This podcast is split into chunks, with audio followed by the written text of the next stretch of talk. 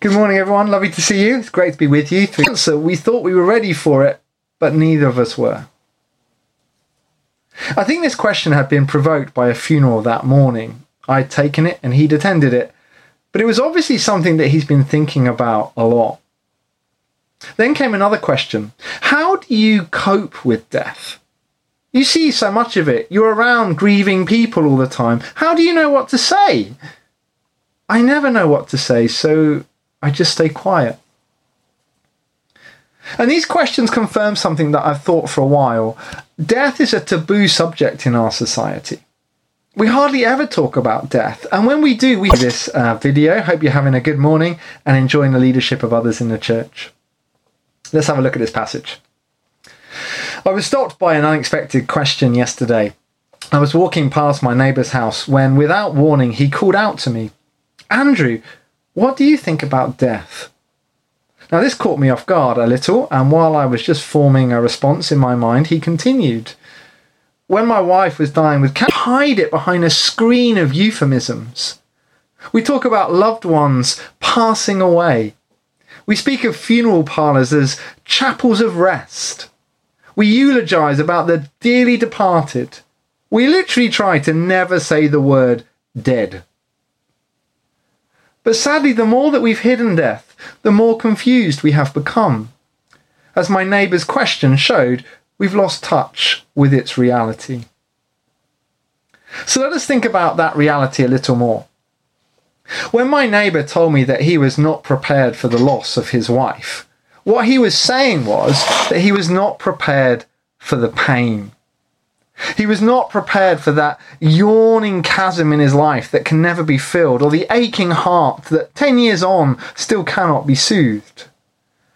Death hurts, it really hurts. And the reason it hurts so much is because of the value of the life that was there in the first place. When we are bereaved, we have lost someone truly precious. But where does that value come from? To answer that, we need to turn to the early chapters of Genesis, for there we learn three important lessons. First of all, human life is a gift from God. The Bible declares that it was God who made the heavens and the earth, and he created men and women. And speaking of the first man, Adam, we read this in Genesis 2 7. The Lord God formed a man from the dust of the ground and breathed into his nostrils the breath of life, and the man became a living being. Through that poetic language, we learn a vital truth. All life comes from God. He is personally involved in every birth. He is the one who supplies the breath. Life then is not something that we automatically have, neither is it some sort of natural right life is always a gift from God. And it's because God alone is the one who gives life that God alone is the one who has the right to take it away. The sixth commandment is, You shall not murder. To murder someone is to take life away from them, and this is an act simply beyond our authority. So, all human life is a gift from God. The second thing that we learn in the early chapters of Genesis is that all human life is special. And there is one very specific reason for why this is the case. Genesis tells us that we are all made in the image of God. This is Genesis 1:27. So God created mankind in his own image, in the image of God he created them, male and female he created them. Now being made in God's image does not mean that God is physically looks like us with eyes and nose and teeth, though Jesus has these, of course. Now, being made in the image of God means that we have been made with the incredible potential to relate to God on a personal level. This is something that no other animal, vegetable, mineral can do. And it's through our relationship with God that we come to bear some of his characteristics. Human beings are naturally creative. We are born with an innate sense of justice. We instinctively want to be loved and to love. And it's as we grow up and work out these characteristics that we come to be God's representatives in the world. We are made in God's image so that we can look after creation and bless the people around us. Did you know it is illegal in this country to burn currency or deface stamps with the king's image on it? That is because when we do it, it's as if we're defacing him. And so too it is with human beings. To kill another human being is to destroy something patterned after God and someone close to God's heart. And it's because each human being is so special to God that to kill them deeply upsets and offends him. The third thing that the opening chapters of Genesis teach us is that all human life is communal. We've just said that we were made in the image of God. And we know that though one being, God is made up of three persons Father, Son, and Spirit. God is three people in such close relationship who, who love each other so much that they can be referred to as one. What this means then is that we as human beings best resemble the image of God when we are in loving relationship with other people, particularly through marriage and family and friendship. When Genesis is describing the creation of Eve, the first woman, we read these words in chapter 2, verse 18.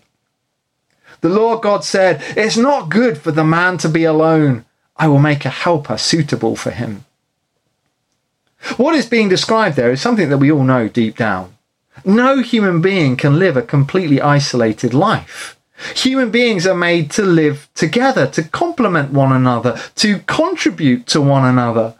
In fact, we need each other.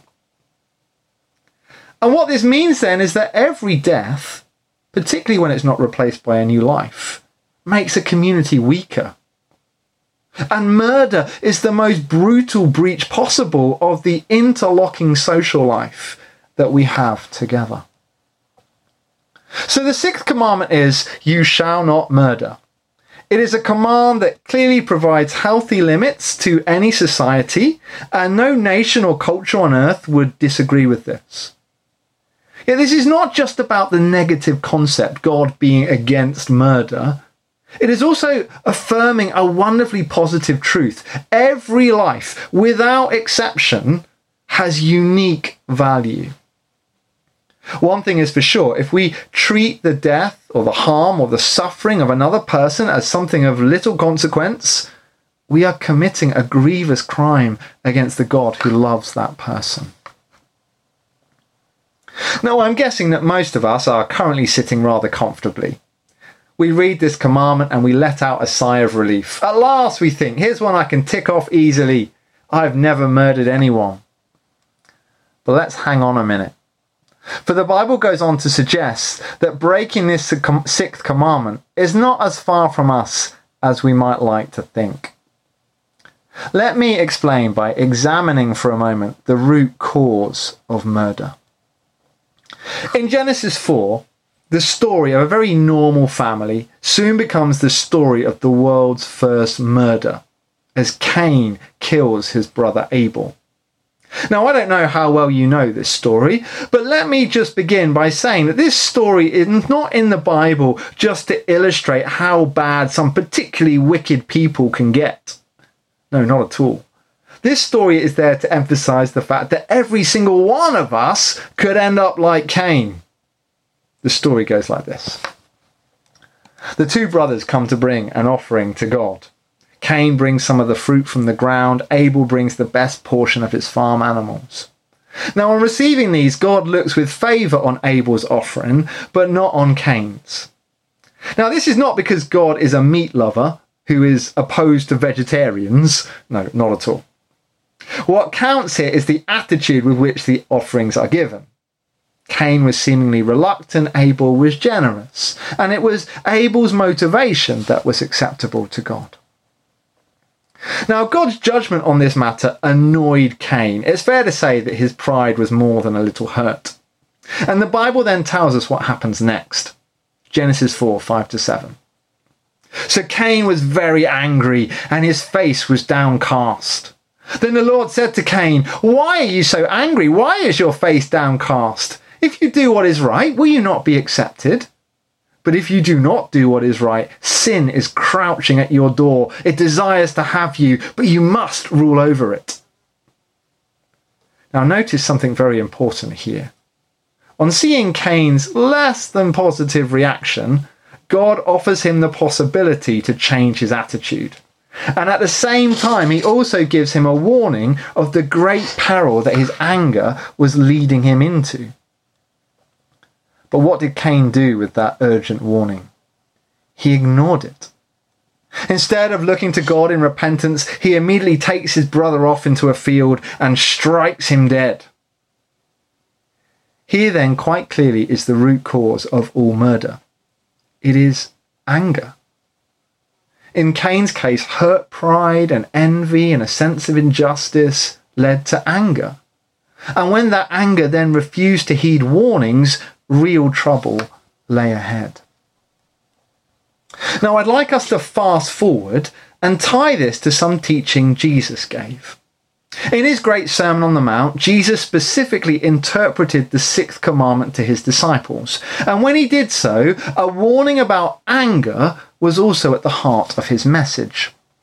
This is Matthew 5 21 to 22. You have heard that it was said to the people long ago, You shall not murder, and anyone who murders will be subject to judgment. But I tell you that anyone who is angry with a brother or sister will be subject to judgment. Again, anyone who says to a brother or sister, Raca, is answerable to the court. And anyone who says, You fool, will be in danger of the fire of hell. Now, I appreciate that we do not hear people running around shouting Raca at each other today, do we? Raca is an old Aramaic insult. It literally means empty head or fool. But it comes with such hostile contempt. It implies that the person you are insulting does not deserve to live. I wish you'd never been born, would be the rough equivalent today. Or, do me a favour and drop dead. Shouting Raca and the English equivalents at someone else is a complete refusal to accept that that person's life has intrinsic value. That despite your annoyance with them, they might be special and loved by God, as well as a gift to their family and community. It is a denial of all that we thought about a few moments ago. What Jesus is eloquently teaching here, then, is that murder is the ultimate and most destructive form of human anger. And if any of our anger is left unchecked, murder is the natural place that it will end up. God doesn't just want to stop murder, He wants to go further and stop the things in our thought life that act as the seeds of murder. Or to put it in other words, the crime of murder is not just the physical shedding of blood, it is the anger and the hatred that lead up to it as well. So if we've ever wanted another person dead, or even wished harm come upon them, we have strayed into the field of this commandment. And with that realization, suddenly none of us are sitting so comfortably, are we? Far from being a commandment that we can tick off and forget about, this one, like all the others, applies to us all. So, having realized that, we'll now try and finish this sermon in the most practical and helpful way that we can. We're going to look for some wise advice on how we can deal with the anger that we feel. Just before we begin, I'd like to make clear that there are times in our lives where it is absolutely right to be angry. Anger is a, a natural emotion that shows that we care. Anger is the emotion that drives us to take action to prevent harm to ourselves and to others. Imagine if we didn't get angry when someone threatened someone we loved or we saw them mistreating the vulnerable. To not get angry in those situations would be utterly wrong and wholly inhuman. In the Bible, the word anger appears 455 times. On 375 of those occasions, it refers to God. You see, our God is perfectly holy and just, so he will get angry at lies and hypocrisy and when his beloved people are harmed. There is such a thing as righteous anger. The problem is that whereas God is perfect and always deals with his anger in the right way, we are not. And often things go wrong. The philosopher Aristotle once said, Anyone can be angry, that's easy. But to be angry with the right person, to the right degree, at the right time, for the right purpose, and in the right way, that is not easy. Oh, how right he was. We all struggle with our anger at times. We all need help and advice on how to deal with it, even when that anger comes from a righteous source. So, here then are four simple tips on handling our anger. Number one, count to 10.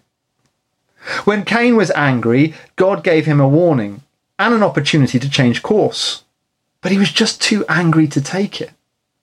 After God had spoken, there was no gap, no space for Cain to reflect. He just went straight out and murdered his brother. We all need to realize that when we are angry, we are in the wrong frame of mind to analyze anything. Anger literally clouds our outlook. The red mist comes down.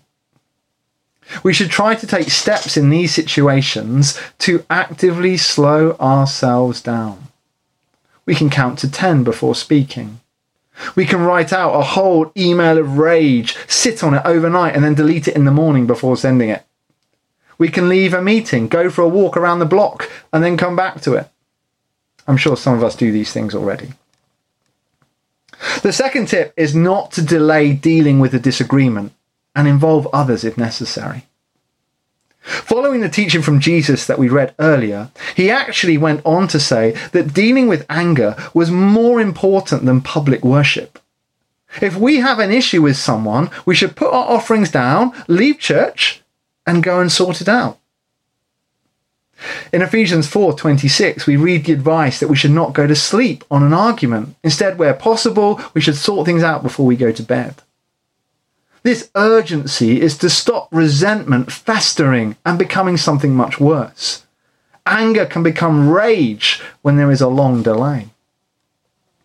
Now, going to see someone who we have a disagreement with does not mean just going and venting at them. It doesn't mean going and giving them a good talking to. No, it means taking the chance to hear their side of the story, to listen to their point of view, for then you'll have earned the right to express yours. And if we approach meetings like this with humility and respect, big issues can be nipped in the bud. Of course, this is often not an easy thing to do. None of us like confrontation, so it may help to take someone with us. Not so that we have someone to gang up with us, but so we have someone who will help us to listen and take things in. Jesus described taking someone with us when challenging an injustice like this in his teaching on the subject in Matthew 18. The third tip is for us to forgive quickly and not bear grudges. Actually, the Bible is very clear on this. We are never to take vengeance. Only God can do that, for only He will do it fairly. In Romans 12:19 it says, "Do not take revenge, my dear friends, but leave room for God's wrath, for it is written, it is mine to avenge, and I will repay," says the Lord. Our job then is to forgive and not allow ourselves to be eaten up by the desire for revenge. But forgiveness never happens just because we feel like it. It always takes a conscious choice. Clara Barton, the founder of the American Red Cross, tried to never bear grudges. On one occasion, she was reminded by a friend of a wrong done to her many years earlier. Don't you remember? asked the friend. No, replied Clara firmly. I distinctly remember forgetting that. Anger grows and festers in an atmosphere of unforgiveness and revenge. But where there is forgiveness and a desire to move on, anger can be turned into a constructive emotion that leads to changing things for the better. The final tip is this we can turn to God in prayer. I don't know if you've ever read the book of Psalms. I don't just mean picking out the famous ones like Psalm 23, I mean reading all the others. A huge number of them are laments. A huge number of them are the psalmist raging against his situation, really pouring out his anger to God in a visceral way. Some of the psalms are seemingly so shocking we never read them out in church. But that's not because they're wrong or they're to be ashamed of. Rather, we must understand what is really going on. God invites us to pour our anger out to Him so that we don't bottle it up. Because when we bottle up anger, we damage ourselves and we lash out at others. God is big enough to deal with us shouting at him, and he would rather we do that than hurt someone else. So when we are angry, we can turn to God in prayer, we can tell him what we feel, and then slowly we can take up a position of trust, assured that he will deal with the situation. And it's often once we've prayed, and prayed for hours sometimes, that we can approach a difficult situation in a way that is conducive for peace. This has been a rather long sermon, and I'm sorry for that. But we've touched on some very important issues, issues that are relevant to us all. The sixth commandment is, You shall not murder. And we have realized that this is a command that forces us to recognize the huge value in every human life. It is anger that leads us to devalue others in many different ways, but they're all upsetting to God. We need to learn to deal with anger well. I would like to now end with a word of hope and assurance. 2,000 years ago, God gave up his son to be murdered so that we could have life. God used his anger with sin to make the way to forgive it. God channeled his anger at death to make the way for eternal life. If we put our trust in Jesus, we can be assured that all those times our anger has got out of control can be forgiven. We need not carry the guilt or the shame any longer. If we put our trust in Jesus, we need not fear death anymore, but can be assured of life and peace the other side. And if we take the cross seriously today, it will begin to transform us as people. We will move from those who hate and whose desire is to take life to those who love and want to give life. It is not easy to be a peacemaker in this world, but if we invite the Holy Spirit into our lives, He will change us from the inside out and make us more like our Saviour Jesus. May this be a blessing to us today.